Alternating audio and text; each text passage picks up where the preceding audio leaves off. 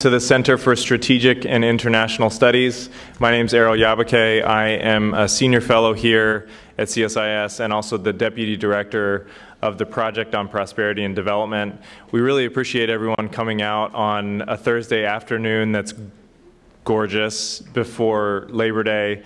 Um, I think this is a really important topic and, and a really important report that we're putting out right now. So appreciate all of you taking uh, the time out to do this. Before I give a brief summary of, of the report, which I hope all or most of you were, were able to get, it will be posted online, by the way, right after this event. Uh, I wanted to say a, a couple of um, a couple of thank yous.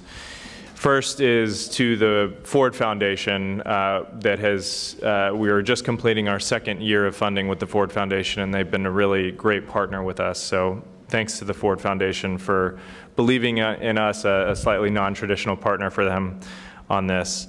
Uh, I want to thank my co-author, Carmen Garcia Gallego, who is currently in Laos working for UNICEF. Um, if she's watching online, hello, Carmen. Uh, and then I want to thank our, our panelists, uh, who I will introduce uh, in a minute. So this is an issue that has come onto mine and, and our team at CSIS's radar more and more over the last couple of years that we've been looking at this. And, and it's really an issue, this issue of irregular migration, that's frustrating in a lot of ways. Because when you talk, when you talk about people who are moving without some sort of regular status, so often you're talking, at least in the United States, about illegal immigrants. In the report, you know, we shouldn't say that illegal immigrants don't exist. They do, but they're a small subset of the overall stock of, of migrants globally that doesn't have status uh, and, and, and isn't able to move through regular, orderly, and safe means. And I think there's a really important conversation to be had around what to do for those people, what to do with those people. Um, I see this report as the beginning of a conversation. We need to be having more conversations like this in policy circles. Um, we need to be having more panels like this and more discussions and more roundtables that are talking about this real phenomenon of people on the move and desperate people moving out of desperate circumstances uh, most of the time and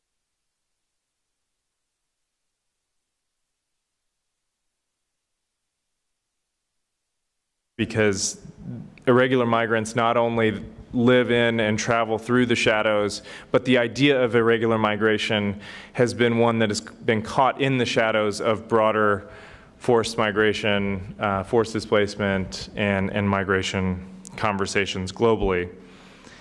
You know, those conversations typically revolve around people with internationally recognized status. These are legal immigrants, refugees, asylum seekers, and I think those are really important uh, architectures that we have for those people, and we need to maintain those, and we need to strengthen those.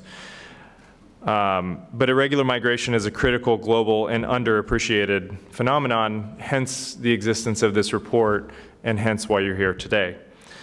We estimate that there are over 100 million irregular migrants, slightly more than our friends at IOM. Uh, we have taken a, uh, our own uh, slightly broader definition of irregular migration.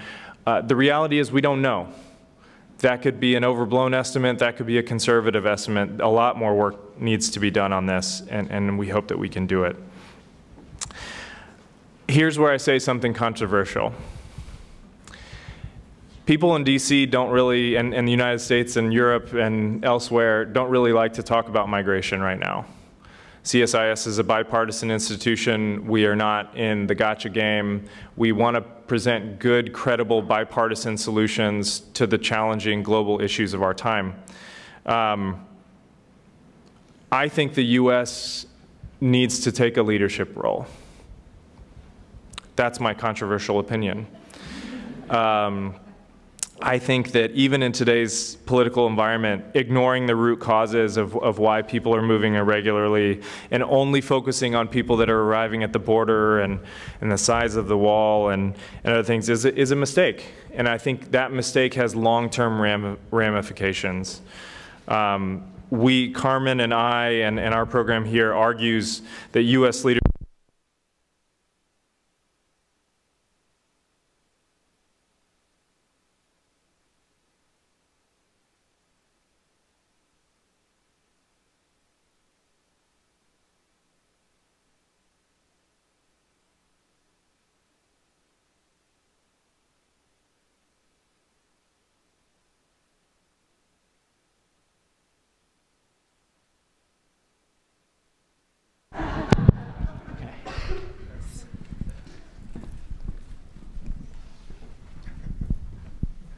Hello. That was all. That was for all you folks on C-SPAN too that broke from the Pete Buttigieg uh, rally to to join us here um, at CSIS. So I I think that um, U.S. leadership is both critical and feasible. Uh, realistically, not on everything. Right. This is where my controversial opinion maybe gets tempered with a little bit of reality.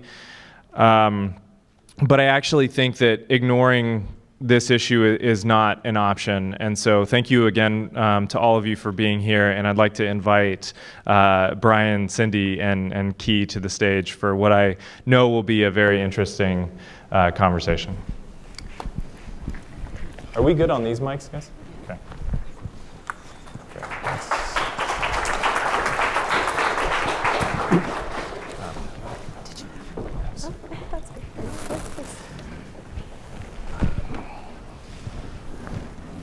We good on the mics? Everybody can hear us? Great. We have foiled their plans. Um, you probably came in, in small part to get a free copy of, of a report, and you know, thanks for, for doing that, and, and hopefully you got one. But I hope you also came to hear from uh, three people who I think are, are really important in this space. Uh, they are addressing th this and other issues from a, a, whole host of different perspectives.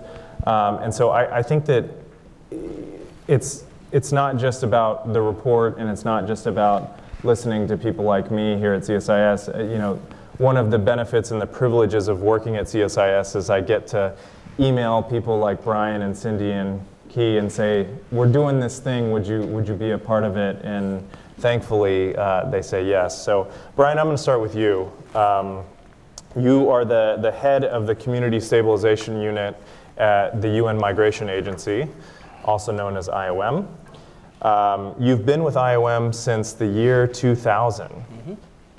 Uh, and you have worked in the Balkans, Afghanistan, Indonesia, Nepal, Iraq, Pakistan, and countless other places. Um, you have, you're, you're a, a, published author yourself on climate change and displacement. Uh, you've written a handbook on, on communicating with disaster affected communities. And uh, relevant for a later part of this conversation, I think uh, you've also written about uh, Libya and, and labor migrants um, suffering in Libya from, from the, uh, caught in the crisis. So Brian, if you could, um, if I could just ask you a, a, broad question first about, you know, we talk about shadows in this report um, where irregular migra- migrants find themselves. You work with stabilization and in some of these places where, where these shadows exist. So, can you talk to us a little bit about how you think about these issues? Sure, but I must, I, I must begin by just thanking you for the, the opportunity to be with such an esteemed panel. It's, uh, it, it's great, and the report's very helpful, and, and, the commitment that CSIS has had for a few years now looking at this issue is, is really important. So, uh, so thank you. Um, you know, I, I, I, look at the issue uh, probably mostly through the eyes of the people that, that I've met, the faces of the people, and the, the conversations that, that, that I've been fortunate enough to have over time. Uh, you know, a couple, a couple anecdotes. It's, you know, I, I, remember being in, in eastern Niger, uh, in, in Agadez, which is a historical transit point uh, for migration corridors heading, heading north. And I had met this, this I think it was 17 year old uh, guy from Burkina Faso. Uh, and he had just come back to Agadez after a failed trip to, to Europe. And he told me about the consistent, horrific events that had occurred until then he was imprisoned in, in Libya. And, and he told me with a, with a with a smile on his face and, and his, his, his, his innocent eyes about it actually it brought me back to like a philosophy class on Kierkegaard uh, where where he talked about the best day of his imprisonment in Libya is when he was sold mm. from a North African prison owner to a sub-Saharan African prison owner uh, because he thought that then he'd be deemed value uh, uh, valuable enough to live. The, just last week, there was an article in Reuters about uh, 15 migrants that were, that were trying to, to cross the Med. 14 of the 15 died. The, the one gentleman from Ethiopia who survived was talking about the boats and the ships that were passing him, that he saw their faces and they moved on. It, it's, it's horrible. So, what does, it, what does it mean to me? I mean, when, when you get too attached to, to, to the horrific stories that we, that we face, it actually can affect you personally. Um, and so we have to take a step back a little bit and take a look at some statistics and numbers, and because yeah. you got gotta gotta gotta wrap yourself in in that. For the Missing Migrants Project, it's 1,750 that have died so far this year. That's down from three years ago, where it was where it was over 5,000. Uh, and at least now there's a little bit more of an understanding of of data. Because if you go back to Libya, uh, I remember when, when Gaddafi was killed, and IOM, my, my, organization, was being asked a very reasonable question How many migrants are in Libya? Mm. Check out the press releases. You can actually go back and, and look at it. Uh, 75,000, 150, 250, four, didn't know. Just, just didn't know what the answer. Now, approximately 670,000, uh, 80% male, uh, about 10% are, are minors. And it also made me rethink uh, vulnerability and when, when you apply that to, to migrants. Because when you think traditional, I've done a lot of humanitarian response, you think traditionally with, with, with vulnerability, an unaccompanied female it's fairly high up on the list in the midst of a crisis. But it was actually the 20 something groups of guys oh. who were migrants who were the most vulnerable in Libya hmm. because they were perceived to be party to the conflict. They possibly could have been recruited because with, with, with, with Gaddafi's greater Pan Africa plan, there was a lot of migration from sub Saharan Africa. So these sub Saharan African men in their 20s, they were all being targeted. Uh, whereas the, the, the un unaccompanied females who primarily were, were working at, at residences were fairly safe. What does that mean in real terms? It means what kind of commodities we needed to have on the other side of the border. When people were coming across, we were anticipating a lot of, a lot of women that were coming across, and they didn't come. We're like, hey, but we thought this was happening. And these, these real life implications, and that was, that was 2011. just 2011 was kind of a, a, a, fairly big year when when you look at when you look at dealing with with, with migrants and the, in the the issues that they were facing. Because you also had, if you remember, in uh, in Thailand, there were the big floods that came into Bangkok and and further up in the north, and there were all these. Uh, Myanmar nationals that, that were there in irregular status. I think there's approximately about about a million. And all of them didn't speak the language, they didn't have access to services, they were isolated, and they had to get assistance. I, I, remember uh, I was there at the time and, and, talking with the, with the head of the Thai Red Cross, who was in a really difficult political spot, and I, and I really appreciated his commitment to helping migrants. But if you've only got so many resources, you're also not helping someone else. And you're not helping these Thai nationals who've also participated, yeah. maybe donated to the Thai Red Cross. And so, so it really tested uh, uh, the concept of impartiality and needs-based yeah. assistance. And luckily, just trying to put a little bit of a positive spin on that, you, you move forward, and then 2014 came the Migrants in Countries in Crisis, which did less developed countries and more developed. Uh, in then you also had 2015, the, the Federation of the Red Cross came forward with a, a campaign on migrants' rights. And collectively, and I, I, think it's kind of the space we're heading now, we're, we're starting to institutionalize uh, some of the, the, the, needs of migrants and, and how, to, how to best address them. I hope so. And, and one of the things that uh, I think we should talk about here is uh, the global compacts and, and how that's moving forward. Um, Brian, if if you'll allow me,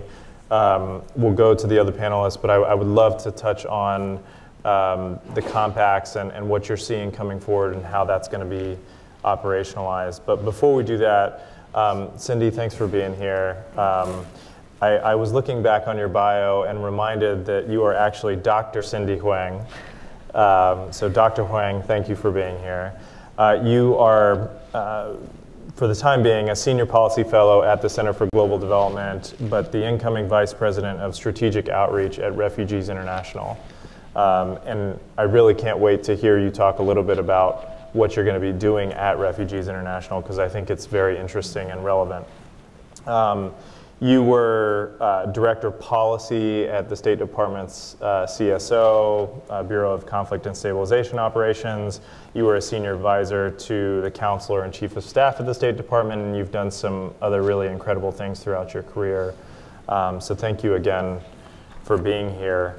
Um, you know, you've, you've tackled these issues both in the migration, forced displacement, uh, even, even some of this irregular migration stuff from, from research and policy angles, both uh, from within and, and outside of government. So, can you just talk a little bit about your reactions to maybe what Brian said or just this, this issue set in general?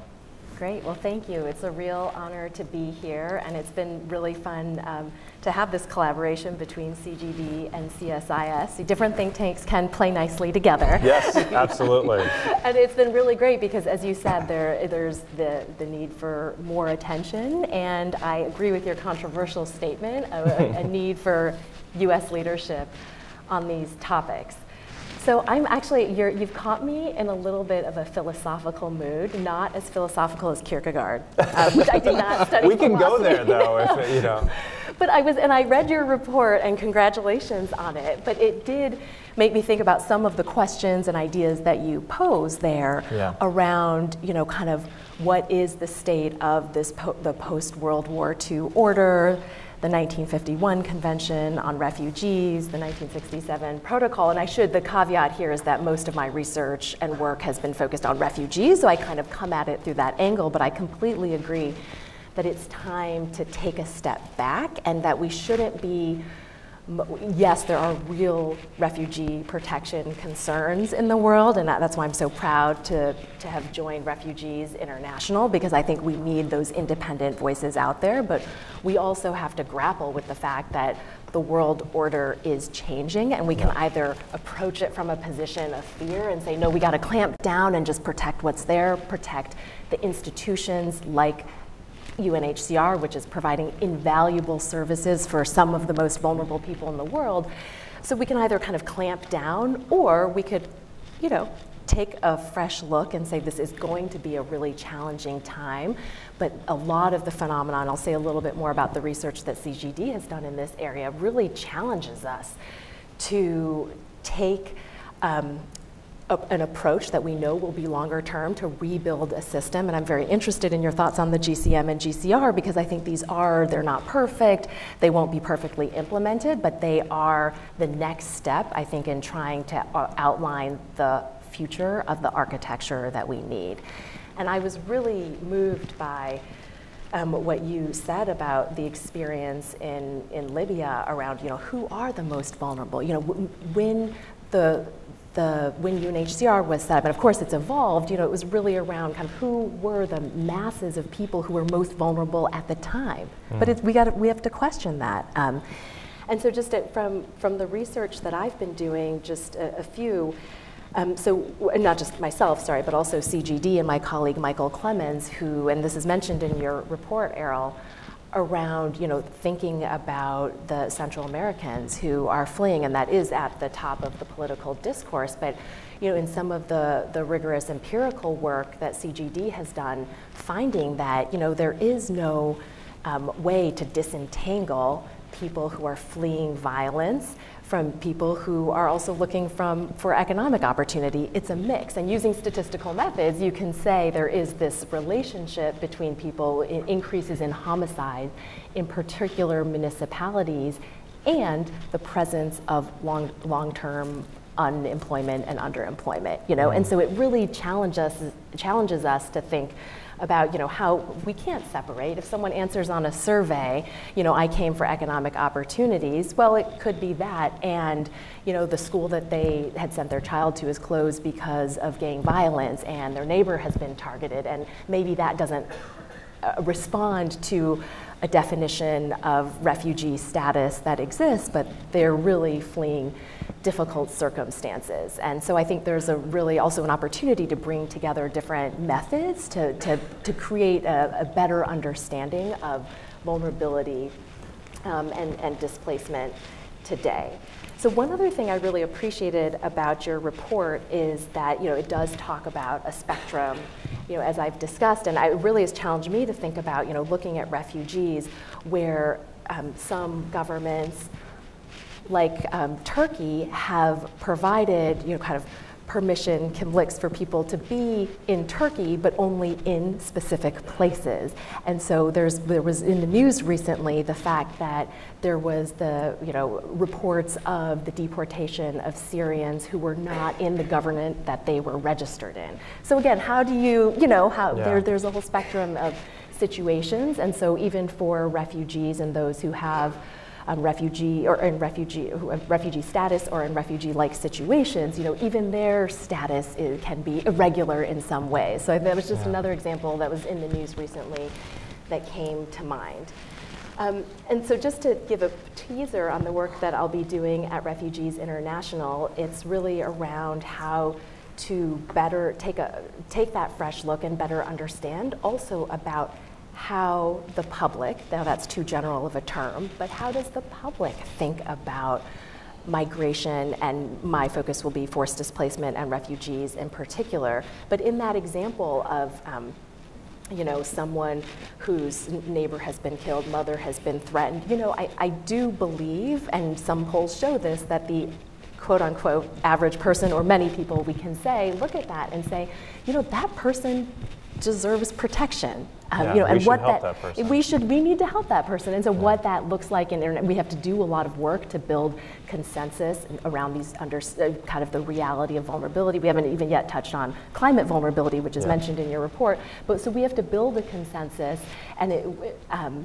around some some of these understandings. And we do support. And you know, to me, U.S. leadership means leadership at the highest levels, but also engaging in a public dialogue and public education about vulnerability and protection and what that means from a very basic human level um, and also what that means at the level of systems and institutions. And I will, I almost always say this in panels, even though there have been very challenging times on refugee and asylum issues recently, I am by disposition an optimist, and I, I, do have to believe that this set of challenges, which will affect not only the United States, but uh, is already affecting so many countries, that, that there is a way forward. So I'll just end with one last uh, country that I've been looking at that is, I think, providing a lot of leadership, which is Colombia, you know, wow. hosting so many Venezuelans and just taking a very positive approach. And some of the research I've done talks about that, you know, given the right to work, so not only you know, permission around residency or refugee status, um, that, that refugees are actually given the right to work and allowed to contribute. And I think there are governments that are um, you know, keeping the doors relatively open and seeing that optimism and that potential opportunity in hosting um, refugees or even those without status as well. So, I, yeah. I mean, you brought up about a zillion really important points there. Um, just two I wanted to highlight. Yeah. I, I, had the opportunity last week to, to help lead a course here at CSIS for a bunch of journalism students, mm. and they chose um, Venezuela and, and sort of displaced Venezuelans and their status issue as their topic. Hmm. Um, and so, together with my colleague Moises Rendon, uh, we were sort of the topical experts on this. And I learned a lot about why we do this verbal dance every time we talk about Venezuelans. We talk about Venezuelan migrants and refugees. We talk yeah. about Venezuelan people living in refugee-like situations. You know, there's this uh, there's this dance that happens, and there was a really important point that we figured out through the course of that week, which was um, part of the reason is because countries like Colombia are affording temp- a, a version of temporary protection Right. and status. And so if we go full on into the refugee asylum uh, push, that may actually have overall negative consequences in the grand scheme of things. And so it was sort of the unintended potential consequences of good intentions.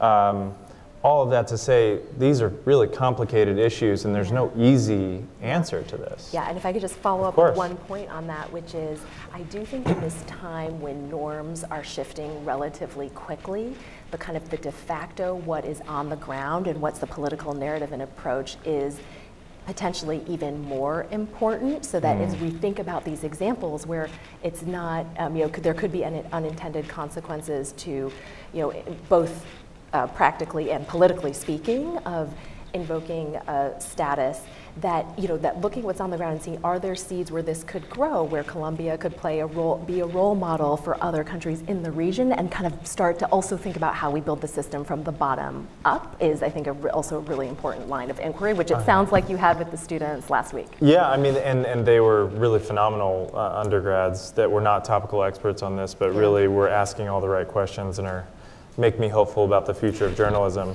Um, the other point I wanted to make uh, was this point about the Central Americans. So we have a case study in this report on Mexico, and the idea is not to talk about Mexicans coming to the United States because, as we point out in this case study, 1995 called and they want their problem back.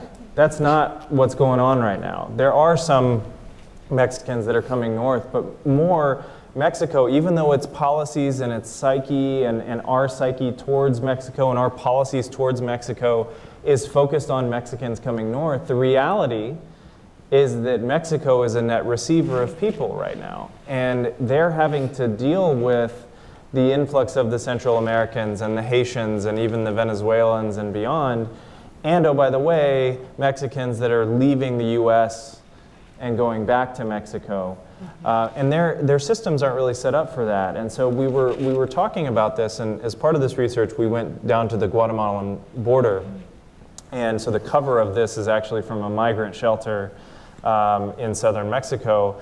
And when we were talking to people down there, this idea of what you and Michael have done really excellent research on about how if you ask someone, they'll say, Yeah, I came for a better life.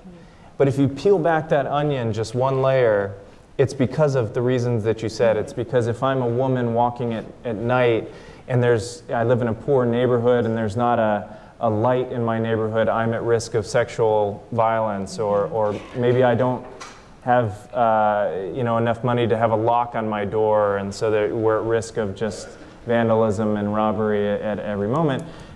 Maybe that's not top of mind for that person when they're answering that question on that survey. But like I said, if you peel back that onion a little bit, I, I'm willing to bet that most of those people are. So I'm glad that there are more credible researchers than I that are backing up that theory that I had based on talking to people. But um, thanks for that. Ky, uh, you're the chief operating officer at the International Medical Corps. You maintain uh, an affiliation with George Washington University. You were at Tulane before. Um, you are a man of many hats, uh, and, and we're very happy to, to have you here. You were relevant for this conversation. You were also the head of the Office of Foreign Disaster Assistance in the Bush administration uh, at USAID. So you've come at these issues from a, from a whole host of different perspectives uh, academic, practitioner, government official. So, same question to you how do you think about uh, these issues?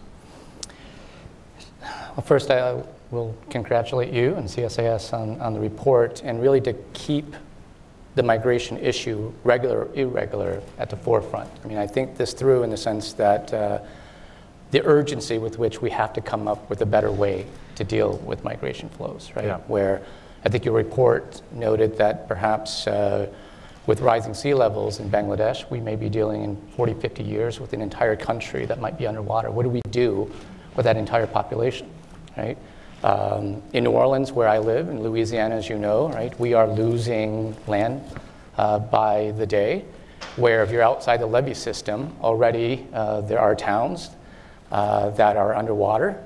Um, what do we do with this population? So it's relevant overseas, it's relevant here. I think what how we approach it and how I approach it is that we need to have more evidence based mm-hmm. approach to dealing with the migration issue. And a project that, uh, while at Tulane and George Washington, that we worked on um, was we developed and stood up what we call the Resilient African Network, which is a collaboration of 18 universities in sub Saharan Africa that also included at that time Stanford, Tulane, and now George Washington. And the, the network looked at how do we measure resilience resilience to conflict, resilience to food insecurity, resilience to gender based violence. And how do we measure that and use that knowledge and evidence to actually inform innovation solutions to address resilience? And in Somalia, uh, an interesting study, we partnered with Benadir University, which was to look at how do populations become more resilient to conflict and chronic displacement. Mm. And developing, using a mixed method study, right, um, in six communities uh, in Somalia, we had identified uh, dimensions of resilience that we found to be um, protective factors, right? They had a high predictive value in terms of mitigating the impact of, of uh, chronic displacement. Those three are very similar to what's been identified in your report um, governance, wealth, and access to basic services. So, in host communities that had policies that promoted uh, protection, afforded basic human rights, um, that afforded the, the displaced population opportunities for livelihood, that had uh, afforded them access to basic services, we found higher scores of uh, resilience. And I will take that further in terms of applying it in my current role with the International Medical Corps. Um, and if you can put on a, uh, that picture in the slide here, which is that um, in June, I had the opportunity to travel out to uh, Libya and to Tripoli to look at our programs firsthand. And um, um, irregular migration, right? Uh, Libya comes to mind, um, where you've seen the pictures, you've seen the stories. Uh, Libya now is a country of transit, right? There are also these pictures here in terms of the sea rescues that take place. International Medical Corps is operating in nine detention centers, uh, providing health care. We're also uh, providing sea rescues. And this is what irregular migrants or migrants are faced with. So, this is a detention center that's along the airport road. And you'll see in the middle picture, uh, the size of that room is probably, I would say, the size of this room. And at that time, the, during my visit, there were over a thousand young men that were housed in this facility. Uh, this facility in this picture uh, to the right, okay, had one bathroom. Uh, as we spoke to the young men within this detention center, their daily ritual is uh, to be able to wait in line to use the facilities. That is their reality day in and day out.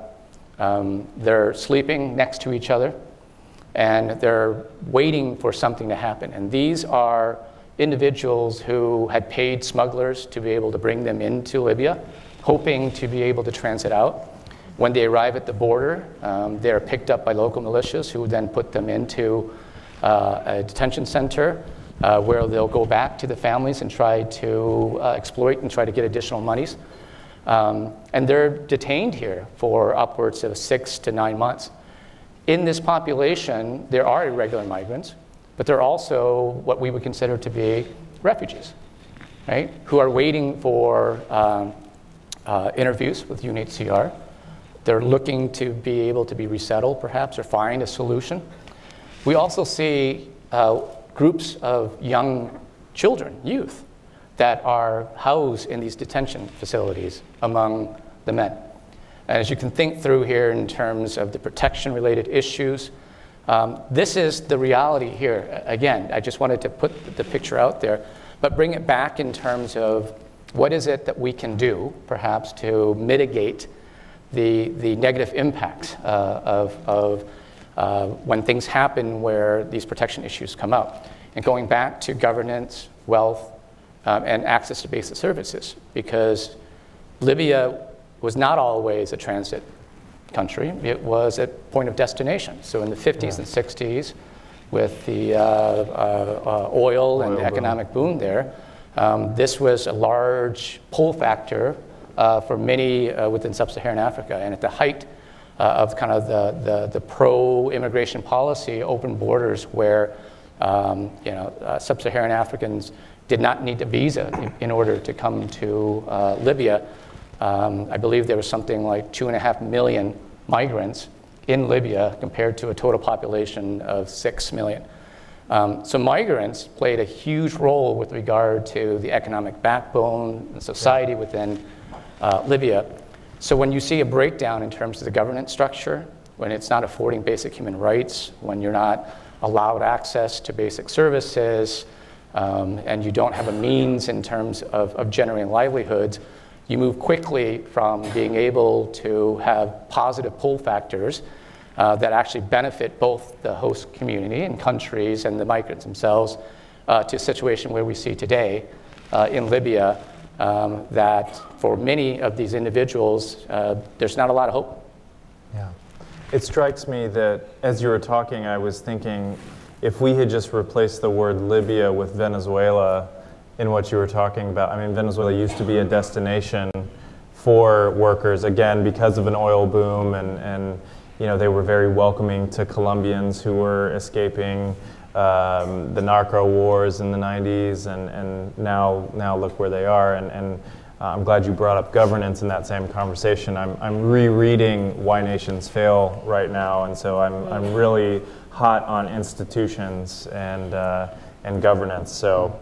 Um, thanks for that. You also mentioned Bangladesh, and, and, Cindy, I know that you've been in Bangladesh recently thinking about um, uh, sort of a, a, compacts in a slightly different way. So I, I do want to come back to you on the Bangladesh compacts point, but maybe before we do that, Brian, tell us a little bit about where we are with the Global Compact on migration. Um, I'm mainly going to ask you about the GCM, the degree to which you'd like to comment on the GCR, that's fine. But really, where are we? Where are we going? And, and does it matter? Well, I think it does. I totally agree with you, but um, thought I'd lob a softball at you. But there's a yeah, there's there's nothing quite like a multilateral, non-binding, consultative process to really excite the crowd. So thank you, thank you, thank you for that, Erol. It'll be uh, so this this December, uh, the the GCM will have its, its uh, first birthday. Mm-hmm. And one thing that came out of, of the GCM, which was not born in a vacuum, uh, but it was born out of a regional processes that, that had occurred and some earlier affirmations, is that a network and a migration network was, was created. Uh, and whenever you have a network, of course, you have an executive committee. Yeah. And, and then you have a, uh, a secretariat. That's, that, that's a role that, that IOM has, and there's secondments from UNHCR and UN Women. Uh, I think UNICEF is bringing, bringing someone on to help with, with, the, uh, with the secretariat. But the, just so you know, the executive committee and the membership of the network, it's all, it's all available on, uh, online for those, for, those who are, for those who are interested. And uh, very recently, the, the network just came out with a, uh, with a work plan. And the work plan, looking at some of its, uh, some of its core activities, there's, there's a startup fund for safe, orderly, and regular migration. Hmm. Uh, there's a goal to capitalize that up to 25 million. I think 1 million is, uh, is, in, is in white right now uh, on that, and of course, with any fund, then there's the steering committee and the, the, the exciting world of uh, multilateral UN affairs. This um, is why people hate multilateral. and I'm and kidding. ILO's ILO is in, engaged in that again. I think I think UN Women uh, and and if I'm if I'm skipping a, a, a UN brother or sister organization, you'll I, get an angry email. yes, I will, and it's uh, it also has uh, uh, donor countries, and Germany is, is participating in, in that, and then also countries representing sending, receiving, uh, and transit countries. Although now, to be honest, so many countries are all three. Yeah. Uh, so, so how that's going to be sorted out, they're going to have to, they're going to have to uh, work work through. That just got constituted in in May. This is the fund. The fund Yeah. got constituted in May, and and then they're pulling everyone together uh, in in October Okay. to to figure out exactly what the what the modalities will be. So there's there's there's there's one more pretty important structure, uh, and then I'll just give some some key dates. But the the International Migration Review Forum. Uh, the, the Global Compact said that this, this forum will be created. The Global Compact was state led, and this, this forum is at a, at a head of state level. Uh, they'd be meeting every four years. The first time is going to be 2022. Uh, and Bangladesh and Spain are leading that, that process. So, for some key dates, uh, this December 11th, the, the one year anniversary, you'll have the, the, the annual meeting of the network. Uh, as per the GCM, there's, there's an obligation to provide an evaluation of how, how it's performing. And so, one year, that's, that's done by the Secretariat, by, by us and, and, and partners. And then the, then the subsequent year, it's done by the Secretary General. Okay. Um, so we're really pleased that it has that level of, of visibility. The UN in- Secretary General. The UN Secretary General, uh, and that's that that's baked into. I think that's significant that, that he is himself playing a role in the operationalization of the, the GCM. Yeah, and so we'll be looking at that. Uh, they'll be he'll be engaged uh, every other year in in the review, and and there is there is an annual review process which is uh, which is already which is already baked into that, and then really the goal is how do you how do you operationalize it and make it make it relevant on the on the country and regional level? Uh, one way you do that is with a fund, and and so as of today, there's approximately 50 UN country teams that have been looking at the GCM and figuring out what of the, the various 23 parts of the, the, Yeah. the, the GCM would be relevant for their country team and, and trying to align themselves with it. I don't know what percentage of the audience I just put to sleep. No, but let me tell you why I think this is really important. Because I, I think the GCM, I don't think you put this audience to sleep, by the way. Th- This Yeah. audience likes to get a little bit into down and dirty in the Wonka sphere, so I think, I think we're good. Um, the reason I get excited about the GCM, despite the fact that the US decided to pull out of the negotiations and, uh, or the process in December 2017, I hope one day uh, the US comes back, but even without that, the reason I'm excited about the GCM is because it was a member state driven process. And you just said that the member states are continuing to be involved. You guys are serving as the secretariat. You're not serving as we're going to come up with all the solutions and then just get people to sign off. Right? Member states are av- actually having to do the really hard work of negotiating with one another on language, on things that are not really easy to talk about. So it- it's going to be harder, the process is going to be harder, but I'd argue that the process being harder will lead to the, the outcome being more durable and more long lasting. That's at least my version of optimism, Cindy. I also happen to be a glass half full type. So um, I, I think what you just described as the next steps is, um, is really continuing on um, this sort of member state driven, you know, you, there needs to be a secretariat, you guys need to be playing a role here. But the fact that the, the Secretary General himself and that the member states are still involved, I think, is a really significant thing. Yeah, I, I, I, I would agree. And I think one of the challenges that, that, that everyone's looking at is how to benefit from the years of work various regional consultative processes have been doing. Uh, there's the Bali process focused on trafficking. There's the Abu Dhabi dialogue where they're trying to find minimum standards between labor sending and labor receiving countries. I, the list the list could go on, but how how to connect those bodies and make sure that that we're tapping into all of that all of that knowledge. But what's what's what's positive about it is that that, that behind each of those each of those entities, whether or not it's the GCM or it's the different regional bodies, you have member states. Yep. You know, and you have you have countries that have positions. We can like them, we can not like them. I mean, that's just a, a personal issue. But they have their positions and they engage based on their interest. And and those that that really have seen value in it just keep on moving along. Yeah.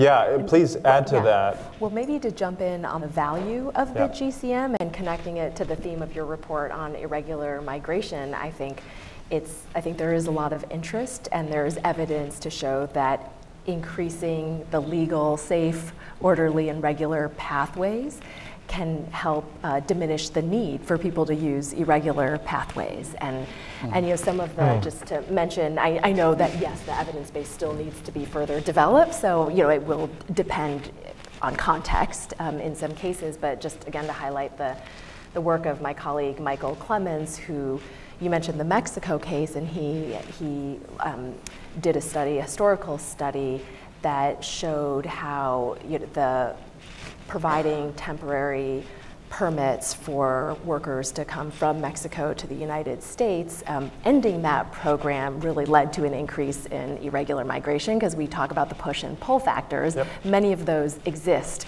whether or not there is a legal channel. So whether it's the US that needs agri- temporary seasonal agricultural workers or in another country, that those push and pull will be there. So if we provide more regular channels, um, and that's not only in terms of labor mi- migration, um, temporary or permanent, but also, you know, in the cases where protection, people do, should have refugee status and making sure that processing happens, you know, in a timely manner, I think really shows how, you know, member states are and should be interested both because of the potential economic and other benefits of establishing these pathways, but also because there's a relationship to irregular migration.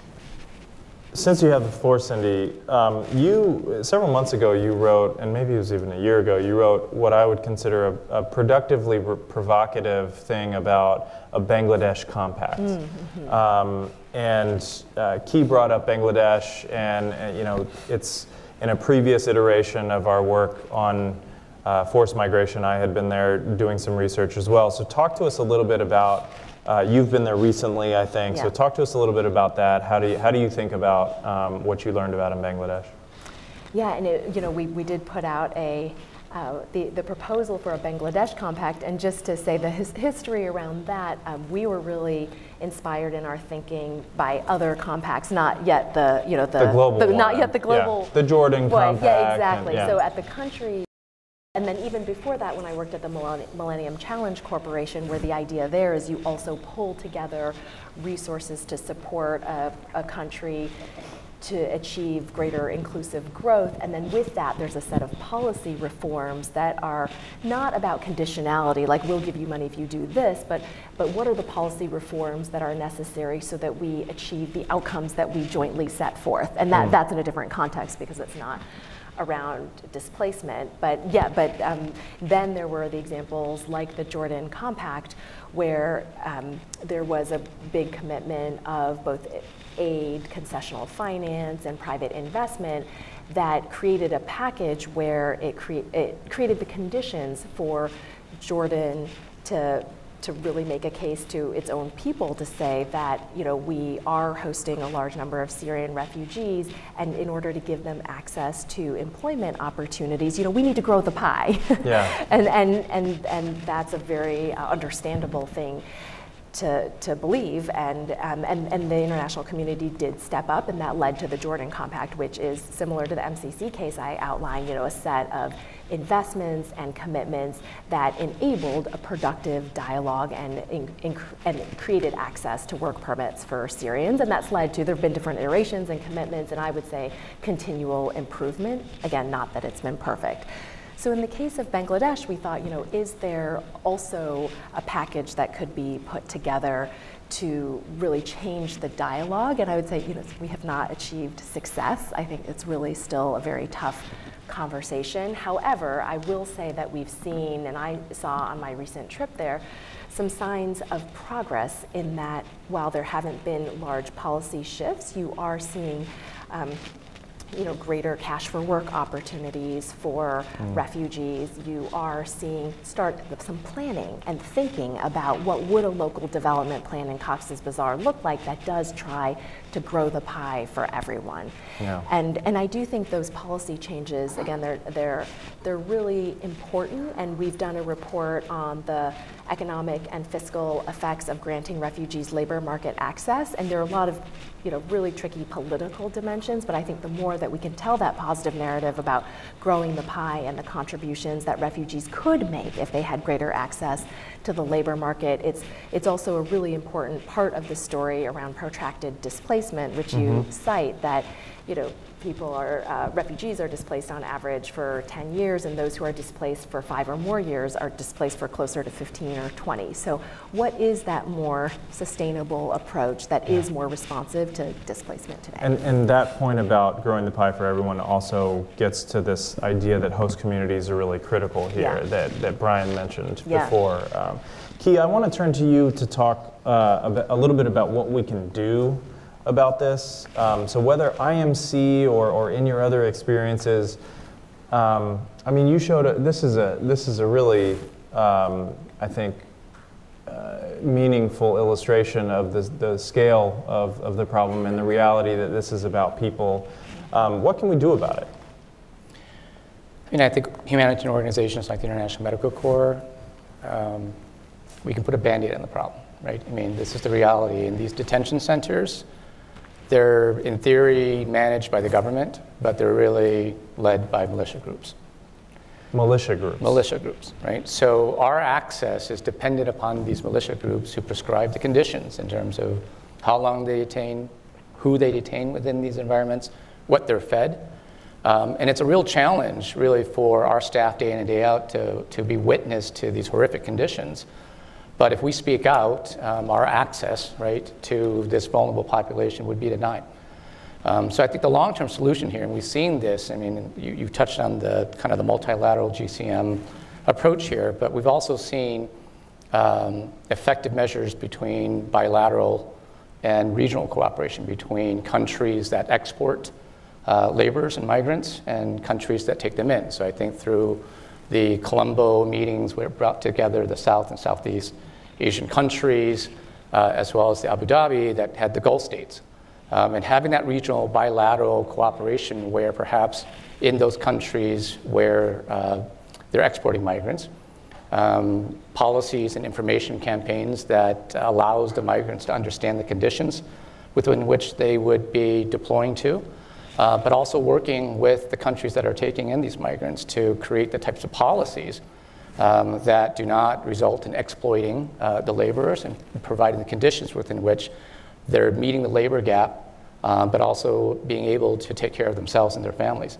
So I do think that, again, right, this, this momentum needs to be built um, at the multilateral, at the regional, at the bilateral level. Uh, and ultimately, the, the solution right, is, is not kind of how much aid and assistance that we can provide to migrants, um, it's ultimately the, the big governmental policies that have to shift to be able to allow uh, for migration to take place in a meaningful way. Yeah, I think that makes a lot of sense. Brian, you know, IOM is not just the secretariat for the Global Compact. I mean, you guys are an implementing organization. You do a lot of really important, uh, a lot of important work on these and other issues. So, same question to you. Um, what, what, do we do about this? And, and I'm primarily asking about the field, um, but, but I think this, this idea of uh, the policies and, and what we can do regionally and internationally and here in Washington, I, I, think is really important. So take it in whatever direction you'd like, but, but what, what can we do? Well, I'll, I'll take it to your report. I, uh, That's a great I, place to take it. I, but I, I like the title. Thanks. Uh, because the whole idea of shadows, because shadows can be caused by anything. right? It could be caused by a building, caused by a person, caused by whatever.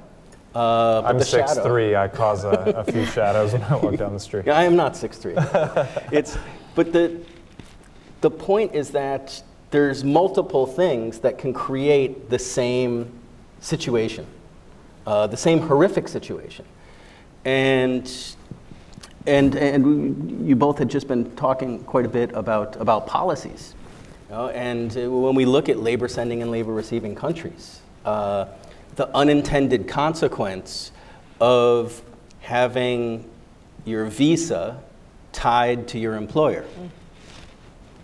If your visa is tied to your employer and things aren't going well, you don't have the mobility. You don't have an opportunity. You can't really use redress on a practical fashion. It may, it may exist. Uh, a single entry visa versus a double entry visa. Uh, people go for work. You have a family situation at home. You have to come back. There's a funeral, there's something. Eh, Then you go back to work. You were a regular migrant, now you're an irregular migrant. And it was just a, a policy created that. Yeah, I think that's really important. Uh, your, your, your report talks about uh, conscription in Eritrea and, and how that has such a significant impact on the creation of irregular migration because people don't want to serve.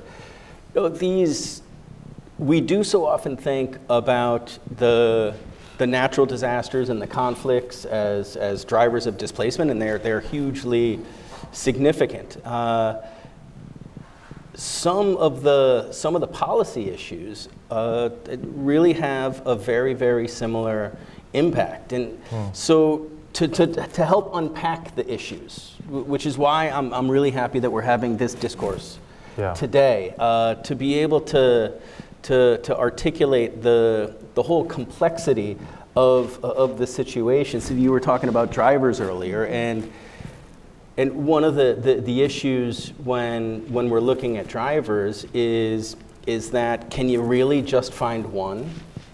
In Syria, absolutely. Right? That's, that, that, that's pretty clear what a, what, what, a, what, a, what a driver is. In, in large swaths of, of the world, what was the tipping point when you and your family said, we're done? Yeah. You know, what, what exactly is that? Uh, Your report, I, I I love some of the statistics you pulled together. I think it was El Salvador when there's a 1% increase in the homicide rates, it's a 188% increase in, uh, in, in, in outward in outward migration with the, the WFP report you referred to with El Nino communities 1.5 times more likely to then become irregular migrants. It's but it's so so hard. I'm glad to at least one person has read the report, so I'm going to chalk that up as a victory. Yeah. You know, but it's just it's it's it's just, but, but but what about causality? yeah. That's Yeah, and, uh, and, and, and allow me to, to have a far more distinguished person No. to follow up on that, on that issue, because that's, that's what we grapple with, this issue of causality. Right, yeah. No, and I was just going to say that those correlations are really interesting, but it just really goes back to Keith's point of we need more research, and there Yeah. are these, you know, there are these moments, you know, in the Central America study that I mentioned Michael Clemens led where, you know, just the circumstances enabled us to use a causal identification strategy. So I think there will, but we really have to double down. I think not that everything, it's self-serving for someone at a think tank to say we need to do more research, so take it with a grain of salt. But I completely agree, and I think it's, but, and I do think that's critical because it's on the basis of that, both correlation and then case studies, and I'm a qualitative researcher, so and all of that, and pulling it together to say like, here's, here's the picture, um, and, and what, how can systems and new policies respond? And, and so I'll just end with the kind of back to the point on how do you communicate with people. There was um, a great study that um, that came out of UCSD that was around, you know, kind of putting people in someone else's shoes, like the kind of what would you do? And maybe it seems simple. It really does get them to think differently. And I think that a lot of these situations, you can talk about the statistics, but in terms of communicating and connecting with people and what's the basis in our common understanding to help build this new system, I do think there's so much to the stories that all of you have told and then that and this thought exercise of saying, you know, what, what would be that point for, you know, me or anyone Yeah. to say I'm out of here. And I want to say that my threshold just you know, maybe from mostly a life of comfort is like it seems just much lower than what people are facing. Yeah. you know, when they make the decision to leave. To, to the point where it's not really a decision at all. Right. Right, which Yeah. is kind of the point that I make. Look, I could ask you guys a zillion questions. Uh, I, I, we have a, a good audience here today, and I want to open it up um, to some questions, and so I'm going to do that. I have two colleagues with microphones. Um, all I would ask is that you stand up and, and tell us your name and what organization you're with, uh, if you are with one, and then try to end your intervention with, with a question mark if possible. So this uh, one right here. Um, we have a gentleman uh, right here, and then we'll take this uh, woman in the middle here. Uh, my name is Liliana Rodriguez. I'm from Buenos Aires, Argentina, national defense expert and former student, National Defense University here. I really was very impressed about those pictures. If I correctly understood you, uh, you said one bathroom for that amount of people. So my question is, what about the health issues there? Is there any kind of system that allow them to have a kind of volunteer medical team to treat them as persons? Yeah, it's a good question. And if the panelists will indulge me, maybe I could take two or three, and then we can we can allow folks. So, gentleman with the glasses over here. Uh, thank you guys for talking with us today. My name is Jake Gandolfi, and I'm a grad student at American University in the MPA program with a concentration in international management. Um, I have a ton of questions to ask you guys, but I'll stick to one that's been kind of on my mind lately. Um, I read recently that uh, climate change was one of the one of the big drivers causing the mass migration from uh, the Northern Triangle in Central America, and uh, I was wondering if you guys um, have uh, looked at this a little bit in your research. Uh, what other areas in the world we're going to start seeing more uh, of, you know, climate climate change's effect on, on irregular migration, and uh, what's you know the, the the dialogue internationally about how to address it and um, how to go about dealing Thank with you for asking the climate change question. Absolutely. Um, really, it was like on my list of questions, so it's nice when that works out that way. Uh, yes. Thank you. My name is Luisa Marin. I work at the Organization of American States at the Working Group for the Venezuelan Migration Crisis. And I, I, I'm very impressed listening to you, uh, and this is so enriching. But at the same time, um, I have a question because I haven't heard anything about Venezuela, and I would like to know why this migration crisis in Venezuela hasn't reached the global uh, awareness that it deserves. I was there in the border between Colombia and Venezuela, and it's something that is like I haven't seen anything in my life like that, like that before. So I would like to know why. Yeah, certainly not in Latin America. Uh, thank you for that question. That's Yeah. important. So maybe I'll just go down the end since the first question was geared Sure, mostly at Ky, sure. but um, I think you guys can take um, any and all of these, and, and if you skirt any of them, I'll make sure and fo- make a follow up so that we don't uh, uh, right. miss any. So on the question regarding um, access to healthcare within Libya, th- there's about 800,000 um, migrants, in give or take, right, in, in, in Libya these days, and the majority of them are not living in the detention centers. Um, they are within the host communities themselves, and there are groups like the International Medical Corps, and we partner with IOM and UNHCR uh, that do provide uh, uh, uh, public health uh, in clinics. We're in the detention center, as I mentioned here, where our mobile medical teams come in. Uh, we're providing sea rescues. But again, uh, I have to say that a lot of uh, focus and attention has been on the detention centers themselves. Uh, we need to focus a little bit more, again, on the broader uh, population of migrants within uh, Libya itself. Um, but again, it, it's a balance between shedding more uh, of a light and focus on these migrants because one of the issues that we're constantly grappling with is that we operate a clinic um, in order to provide support to, to the migrants and IDPs. When they're lining up and queuing in front of our clinic, um, it raises their visibility, um, and, and militia groups can come by and pick them up and put them in these detention centers. So, in terms of getting access and the ability to actually provide for care, um, it's, a, it's an ongoing challenge in terms of dealing uh, with, with, with the armed militia groups who really are in control in many of these areas. Um, just one quick comment on Venezuela. My wife is Venezuelan, and she asks the same question every day. Uh, why aren't we doing more? And I think that when we look at the numbers of whether we are uh, giving them the status of refugees or not, there are more displaced persons uh, flowing out of Venezuela than even in Syria.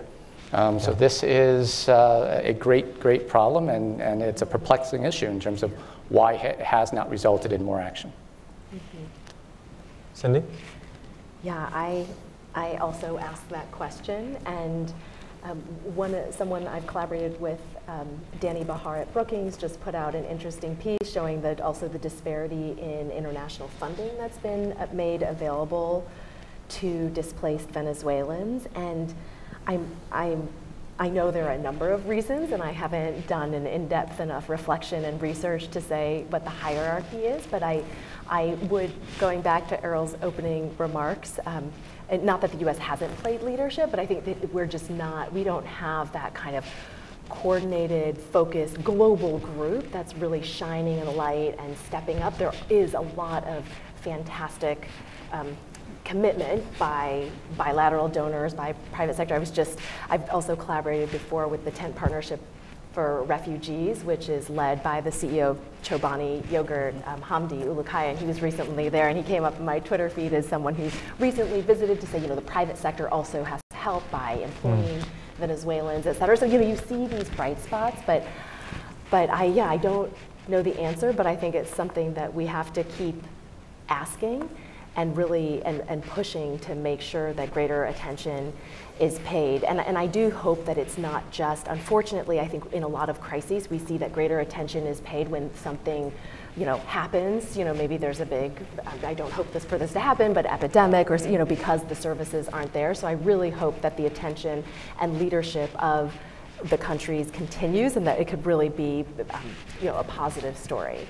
And I'll just quickly say on climate, that's not an area of my expertise, but I know in areas of West Africa, there's, there, is, there are increasing trends. Of course, there are reports, I, I, don't know that they've all been verified, that also in the case of Syria, that climate change played a role. So I, I just, I hope that's an area where we continue to acknowledge the reality of human-caused climate change and that there is a response and again, greater research that bridges. I think that goes back to the conversation we had about the different causes, so there are kind of more proximate causes potentially, but that there are these longer term trends that we have to pay attention to as well. Yeah. Uh, I guess to, to start with the, with the prisons, uh, the detention centers, it's, you know, I, I wish it was a matter of how do we get to sphere. Uh, but in the, the, I interviewed a lot of people who came out of those detention centers. And you know, the vast majority of them are outside of government control. And they're, they just don't have any access to. And, and, and I've had them describe you, you either have a, a, a work prison or a killing prison. And the work prison is where you're in a good enough condition that, that, that the owner of that prison can uh, sell you on the daily labor market. Uh, and and then, then there's when you're not. Um, and it's just, it's just the situation's so horrific. There's been some steps. There, there, I'm an optimist as, as well, and there's a, there's, there's a lot of joint positions on how, how to improve the situation and how to, how to have access. But it's just, the situation, it's just such, it's so much more horrible than a lack of access to basic services uh, that it, as, as critically important as, as they are, it's, it, unfortunately, it's just, it, it's just so much worse. Um, for for the, the, the, question on climate change, uh, one of the most uh, confrontational meetings I was ever uh, a participant in was in, was in Fiji at the UN Climate Change uh, Compact. It was a regional, regional con- consultations where where I've been brought as a, uh, a subject matter expert on, on displacement. And the idea that Pacific Island states would look at migration as an adaptation strategy, mm. as opposed to how about compensation? You know, we're, we're talking about the displacement as, as part of the solution. No, no, no, higher seawalls. And the West will pay. Uh, the West had different opinions. And so it was a very heated conversation. But more recently, and I believe it's Kiribati, and I think you referenced it in your, in, in your report, actually, they bought some land in Fiji. Yeah. Uh, in, in order to, so, so migration is one of the adaptation strategies. And so that's, that's starting to enter the discourse a bit more than, than, than it used to. Uh, for, for Venezuela, uh, you know, IOM's been, been privileged to, to, to work jointly with UNHCR on, on the platform as per a request to the UN Secretary General for, for assistance of Venezuelans outside of, of Venezuela. And I, I agree with everything that, that, the, that, that, that, the person with the question had. You're, you're, you're completely correct. It's, it's not getting the resources that, that, that, that it needs. It needs significantly more. Just, just today, the, the, the head of the platform uh, put out a statement focusing on, on this particular issue. And we just need to continue. Is it, but you, you, did, you, didn't, you didn't ask what the excuse was, you asked why. Um, and I don't know, maybe geography? I don't know for sure. But if you want to galvanize a response to, to Libya and, and you're looking for funding from the EU, the fact that it's just right across the Med, uh, we can't discount that. Uh, the amount of resources that go into, into Turkey, and you look at the, the, the proximity issue. So, is that part of it? That wouldn't that wouldn't surprise me. But the honest answer is I don't have a, I don't have a good answer to your question. So I, I normally as the moderator I don't answer questions, but I, I think I'm going to use the moderator's prerogative to answer a couple of these, and I'll start with the Venezuela one, which I think is really a, a fantastic one. And I do, having looked at this recently, I don't think these are the the full answers, but I think your your question about why it's not getting more attention is partially an appeal for us to talk about this more generally, and I'm fully on board with that, and we should have separate things that are just on this. Um, but I think it's a, it's a really important one. And the first answer I have is a little bit of donor fatigue, a la what Brian said. And, and the, the way that I think about that is, you know, the, the, IOM and UNHCR, by the way, if you're looking for a bright spot in all of the darkness, the collaboration between IOM and UNHCR is something to, to watch um, both in uh, Venezuela and sort of responding to Venezuela, but also in, in, Bangladesh and other places. I think you guys are doing admirable partnerships and, and working together in ways that you haven't before. But their joint appeal, there's a regional response framework or plan or something uh, for, for Venezuelan displacement, and, and the appeal for this year is less than $800 million. Now, to me, that sounds like a lot of money. $800 million is a lot of money. Um, if you're thinking about responses to global crises and 5 million by the end of the year Venezuelans displaced, the international community could sneeze and come up with $800 million if they actually wanted to. And the US is actually one of the larger contributors to that.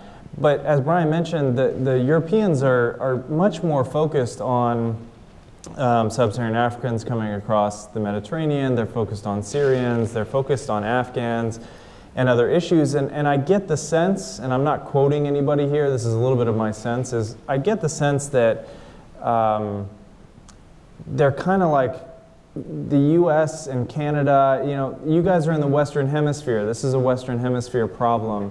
I think they're contributing, they're playing ball, they're, they're going to the meetings, but they're really looking to leadership on these issues from the United States. I'll just leave that there. Um, one part of the Venezuela conversation that doesn't get talked about near enough, and I'm going to use this platform to talk about it for a second, is the islands.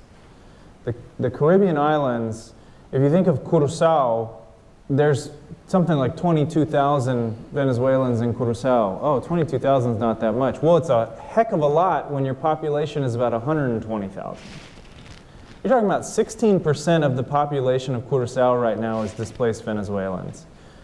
That's significant, and that's, I mean, that's almost backbreaking. Um, Colombia has the most, it's really 1% of the population in Colombia. So I won't go too far on that rant, but I think that's really important. Quickly on the, on the climate change, I think climate change is such a fundamental thing to talk about here because our next conversation that we're going to have on this is going to talk probably about how climate change is at the root of all of the other root causes. Uh, and I don't think that that's, you know, we list it as one of a root cause, but if you think about climate change, it's, it's the root cause of food insecurity. It's the root cause of, you know, rising sea levels and, and, and you know, forcing people on Kiribati and other places to leave. So I think that's really um, critical. And, and the last thing I'll say on climate is that there's not really a good international architecture response to those that are displaced by climate. I think um, both the GCR and the GCM mention uh, people uh, displaced by, by climate, and that's, I think, a positive start. But we have a long way to go to, I mean, the reason that I said 100 million people is a conservative estimate of irregular migrants globally is primarily because all the people that are that have had to leave home and are moving irregularly because of climate don't have official status. Uh, and they don't fall under protection, and correct me if I'm wrong, panel, but they don't fall into any, any protection like that. Um, I want to take a few more questions. Uh, yes, gentlemen in the glasses here, uh, and then we'll take one from there, and then the, the woman here. I'm trying to be equal opportunity sides. So. Thank you very much for this timely and valuable report. So, Ozan Çakmak from IFC. And my question will be on the, one of the key recommendations you have in the report on partnering and leveraging, part, uh, leveraging, leveraging and partnering with private sector. So my question to the uh, distinguished panelists could be, what could be done to increase the private sector role in these responses uh, by the humanitarian organizations, UN, and the think tanks and the governments? And also, what particular role can private sector play especially in the hard to operate markets where the markets are not maybe functioning like you know the um, middle income or high middle income countries. Thank you so much. Excellent questions. Thank you, Ozambe. Uh, yes, gentlemen in the, in the middle here. Yeah, I'm Ken Meyercord. I can't believe we've discussed uh, the Venezuelans in Colombia so much without anyone pointing out that Colombia itself has the largest population of internally displaced people in the world.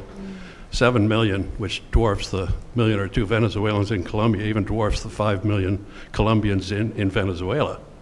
Uh, in any case, our IDPs, uh, and talk about lack of attention, I doubt if one person in 10 was aware that Colombia has the largest population of internally displaced people in this audience. I'm not sure the panel knew. Uh, are, inter- are IDPs irregular migrants? Or uh, something else? And how does the number of IDPs in the world compare to uh, irregular migrants? Excellent question. Thank you very much. Hi, thank you so much for the fantastic exposition of everyone. I, I would like to mention some comments and then again a question. My comment relate with the fact. I feel like right now in the war, we assist more and more to huge amount of migrants around the world that are escaping home because there are all criminalized states that are in power or criminalized groups that are taking power of the life. So they really have to leave, or they are in war, conflict and war, right? So these are irregularities. So those are criminal situation, criminals' power. And I feel like the formal power, institutions, etc., etc., mechanisms related with the problem are moving really slow. Mm. And at the end, we are creating a massive amount of population in irregular, in irregular situation that are extremely vulnerable, yeah. either as a victims for the criminal, again, groups or the criminal powers, or that are passing to be the workers of the criminal economy. Hmm. So my comment is, is this fact, in one way or another, touch or discuss or even, or is too far away from the discussions? I know it's very naive, the question, but I, I just want to touch the point because I think it's super important. I mean, it's more and more vulnerability of the migrants, yeah. and we are talking about millions and millions of there. So I feel like a machine is eating themselves. right? Yeah. I think it's a really good question, actually. And, and on page six of the report, actually, I talk about something about how um, people movement, so smugglers, traficantes, coyotes, etc., it's no longer a niche business. There's a UN report that talks about how, and I use the term business deliberately here. Um, there's a report out that says between 5.5 and 7 billion dollars last year was made, or in a recent year, was made by people smuggling. The US spends $7 billion a year, i.e., the same amount, on global humanitarian assistance. I mean, this is no longer part of the, the, the shadows construct is to actually draw attention to the, the um, sort of people moving through those irregular pathways, is actually a lot of times they're using these criminal networks that have existed for, for other things. So thank you very much for bringing that up, and I apologize to the panelists for getting excited about page six there for a second. um, but yeah, maybe I'll go the other way. So Brian and, and Cindy and Keith. Yeah. Okay, and I'll, I'll, start with the last comment. Uh, just really echoing what you, what, what you said, Erol. I mean, the, the smuggling and trafficking networks are so highly sophisticated. They're, they've got supply chains like a Fortune 500 company. Um, and a, an issue that ties into the shadows is, is that displacement, more and more so in outward migration. I think when we close our eyes and we think about it, many people think about it in an antiquated fashion. And that's the one way movement from the global south into the global north. Yeah. And that's just simply not the case anymore. It was as of about I think it was three years ago, I'm thinking of the World Migration Report, and that's when the south south mobility and south south migration exceeded the, the idea from, from south north. But then, then the data gets a bit spottier, and there's, there's, not, there's not so much light on, on, on the problem, hence, hence the shadows. And since that's, that's a growing trend, having these regional migration patterns, uh, much more so than, than, than crossing continents. It's, it's an issue that, that exists and, and certainly an issue that's, that's going to, that's going to continue. Um, you know, for the, uh, for the private sector, there's, putting the optimist hat on, I think we have an opportunity right now because uh, what was it? it was about uh, a week or so ago. It came out from the business roundtables, mm. 150 some odd CEOs that that that that that that turned Milton Friedman upside down yep. and said that that shareholder profit is not the the sole rationale of a corporation anymore. Thank you very much. We, we appreciate those those signatories. So what does it mean? Yeah. And how do we unpack it and how is that going to impact migrants? Think of the positive impact it could have on uh, managing the supply chains, on the ethical recruitment issues that are occurring. And I think that's just a great space where, where, where the US can really have a leading role. Uh, the US Chamber of Commerce is pretty, pretty forward leaning in, in this area. The US is pretty forward leaning as far as private sector engagement. Uh, and then and then as far as what the private sector can do itself, I, I always look at it two separate ways. So it's kind of three. It's pro bono, low bono, or no bono. You know, and and if it's philanthropy, that's great. Uh, we're, we're we're all equal opportunity recipients of uh, of of largesse, preferably cash. Uh, aside aside from that, it's really when when the market makes sense and, and, and you're looking at, at, an intervention, uh, doing what that business does, you know, and really creating markets, creating job opportunities in, in, in unstable environments. And there's, there's risk associated with that, and there's ways to hedge that risk, and it'd be a conversation love, uh, love, love to continue. Um, with with the IDPs in Colombia, yeah, it's, it, it, is, it is the largest in, in the world. And as far as the overall number of migrants that, that we're facing, I think IOM puts the figure at roughly about, about 58 million. Uh, I'd kind of tie the, the, the comment on Venezuela to the, to the initial comment. We, something for, for a lot of people to, to, to understand is also the circular fashion of, of, of Venezuelan migration. There. There's a lot of outflows, but there's also a lot of people that are going into Colombia to access services and then, and then going, back to, going back to Venezuela. Sometimes uh, on a daily basis. Mm-hmm. I mean, yeah. And really, our, our biggest request, which, which came out uh, uh, again, it, it, came out in a, in a statement that, that, that was just earlier today, is can the neighboring countries maintain what to date has been some relatively lax immigration standards allowing people to cross out of Venezuela and, and coming and accessing services. That's, that's not simply a, an economic issue, right? It's not simply a, a do we have the services, do we have the capacity to absorb, it's also a political issue. Yeah.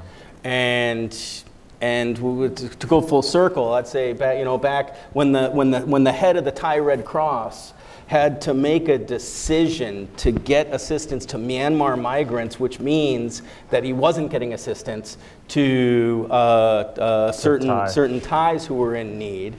These are the decisions that have to be made, and they're not made in a vacuum. They're made in a political environment. He took a lot of heat for that, and in, in, in the end, I really, I really appreciated him for it. So hopefully, the governments will even be more progressive uh, as far as as far as welcoming the migrants and refugees that are that, that, that are crossing into their countries. Excellent, Cindy.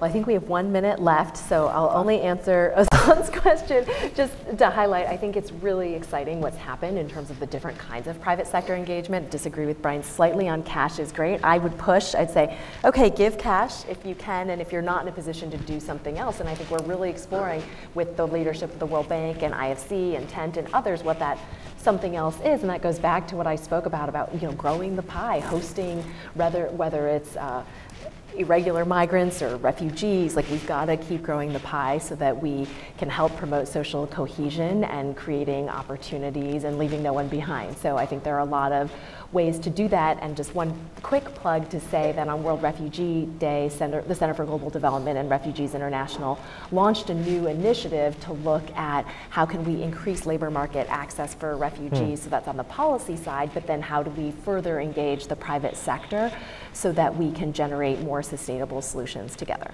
Absolutely. Ky? All right. Um, I'll say this, right? All states have the, the prerogative, the sub, the sovereign prerogative to be able to prescribe the, the conditions for entry for non-nationals within their countries, right? But they should do so with evidence and data. And I think this is really where the private sector can really help because as um, Cindy had mentioned here, we need more regular migration opportunities that are labor-based. So the private sector can match skills between the, what's the labor gap within countries with countries that it can export and train individuals. So this is really where it can benefit a, a, a whole industry in terms of the private sector to be able to be these brokers. You can train the laborers, you can place the laborers, right? And ultimately, it benefits uh, those countries that really need additional skills sets, and those who have a, a, surplus of individuals there that don't necessarily have those opportunities at home. Um, so that's where I do think, again, it comes back to, you know, you have a right to be able to, to, to set those conditions, but let's make sure that it's done with evidence and data and not on the rhetoric uh, that is not based uh, on the practical realities. So my last question to the panelists, as Cindy mentioned, we're, we're out of time, but um, if, you, if you were to leave the audience with a, a tweet length takeaway based on this conversation or um, anything else that you want to bring in that's, that's related to this, you know, what would that be? And while you're thinking about it, I, I put up what mine is, uh, which is part of the, the report. Um, and while they're thinking about it too, just thank all of you for taking the time to do this, and, and thanks everyone for for taking the time to be here and ask such really thoughtful questions. I'm always mm-hmm. struck by the quality of questions that are asked at CSIS events. So thank you for maintaining that high bar. Um, so maybe Ky, let's start. Actually, we haven't started with Cindy yet. Uh, Cindy, oh no, I want to listen. uh, okay, fine. P, All right. uh, let's start with you and, and go down. What, what are your tweet length takeaways for the audience? Well, to, to be transparent, Erol gave us a heads up that he would actually ask us this. So I, I kind of gave thought to it.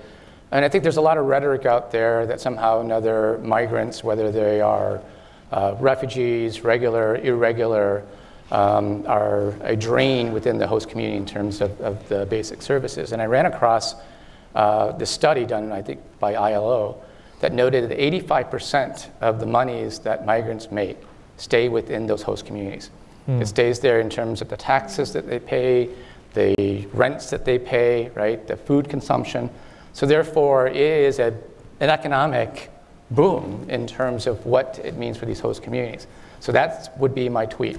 85% of what all migrants make stay within their host communities. okay, I was wondering when you were going to get to the tweet length. There you go. Well, I had to explain it. Two, 280 characters is, is a lot. It's not that lot. No, no, Okay, I he think did give us a heads up, and I didn't prepare, so I will end on a philosophical note that it's precisely in these most challenging times that we must reject a politics of fear and reach for hope, light, and optimism. Hmm. Brian. Yeah, for me, I mean, I, look, I, I didn't do any, I'm, I'm a US citizen. I didn't do anything to, to, to earn my passport at birth and to be able to fly to 100 plus whatever countries without a visa. So, uh, so my tweet is there, but the grace of God go I. Please join me in thanking the panelists.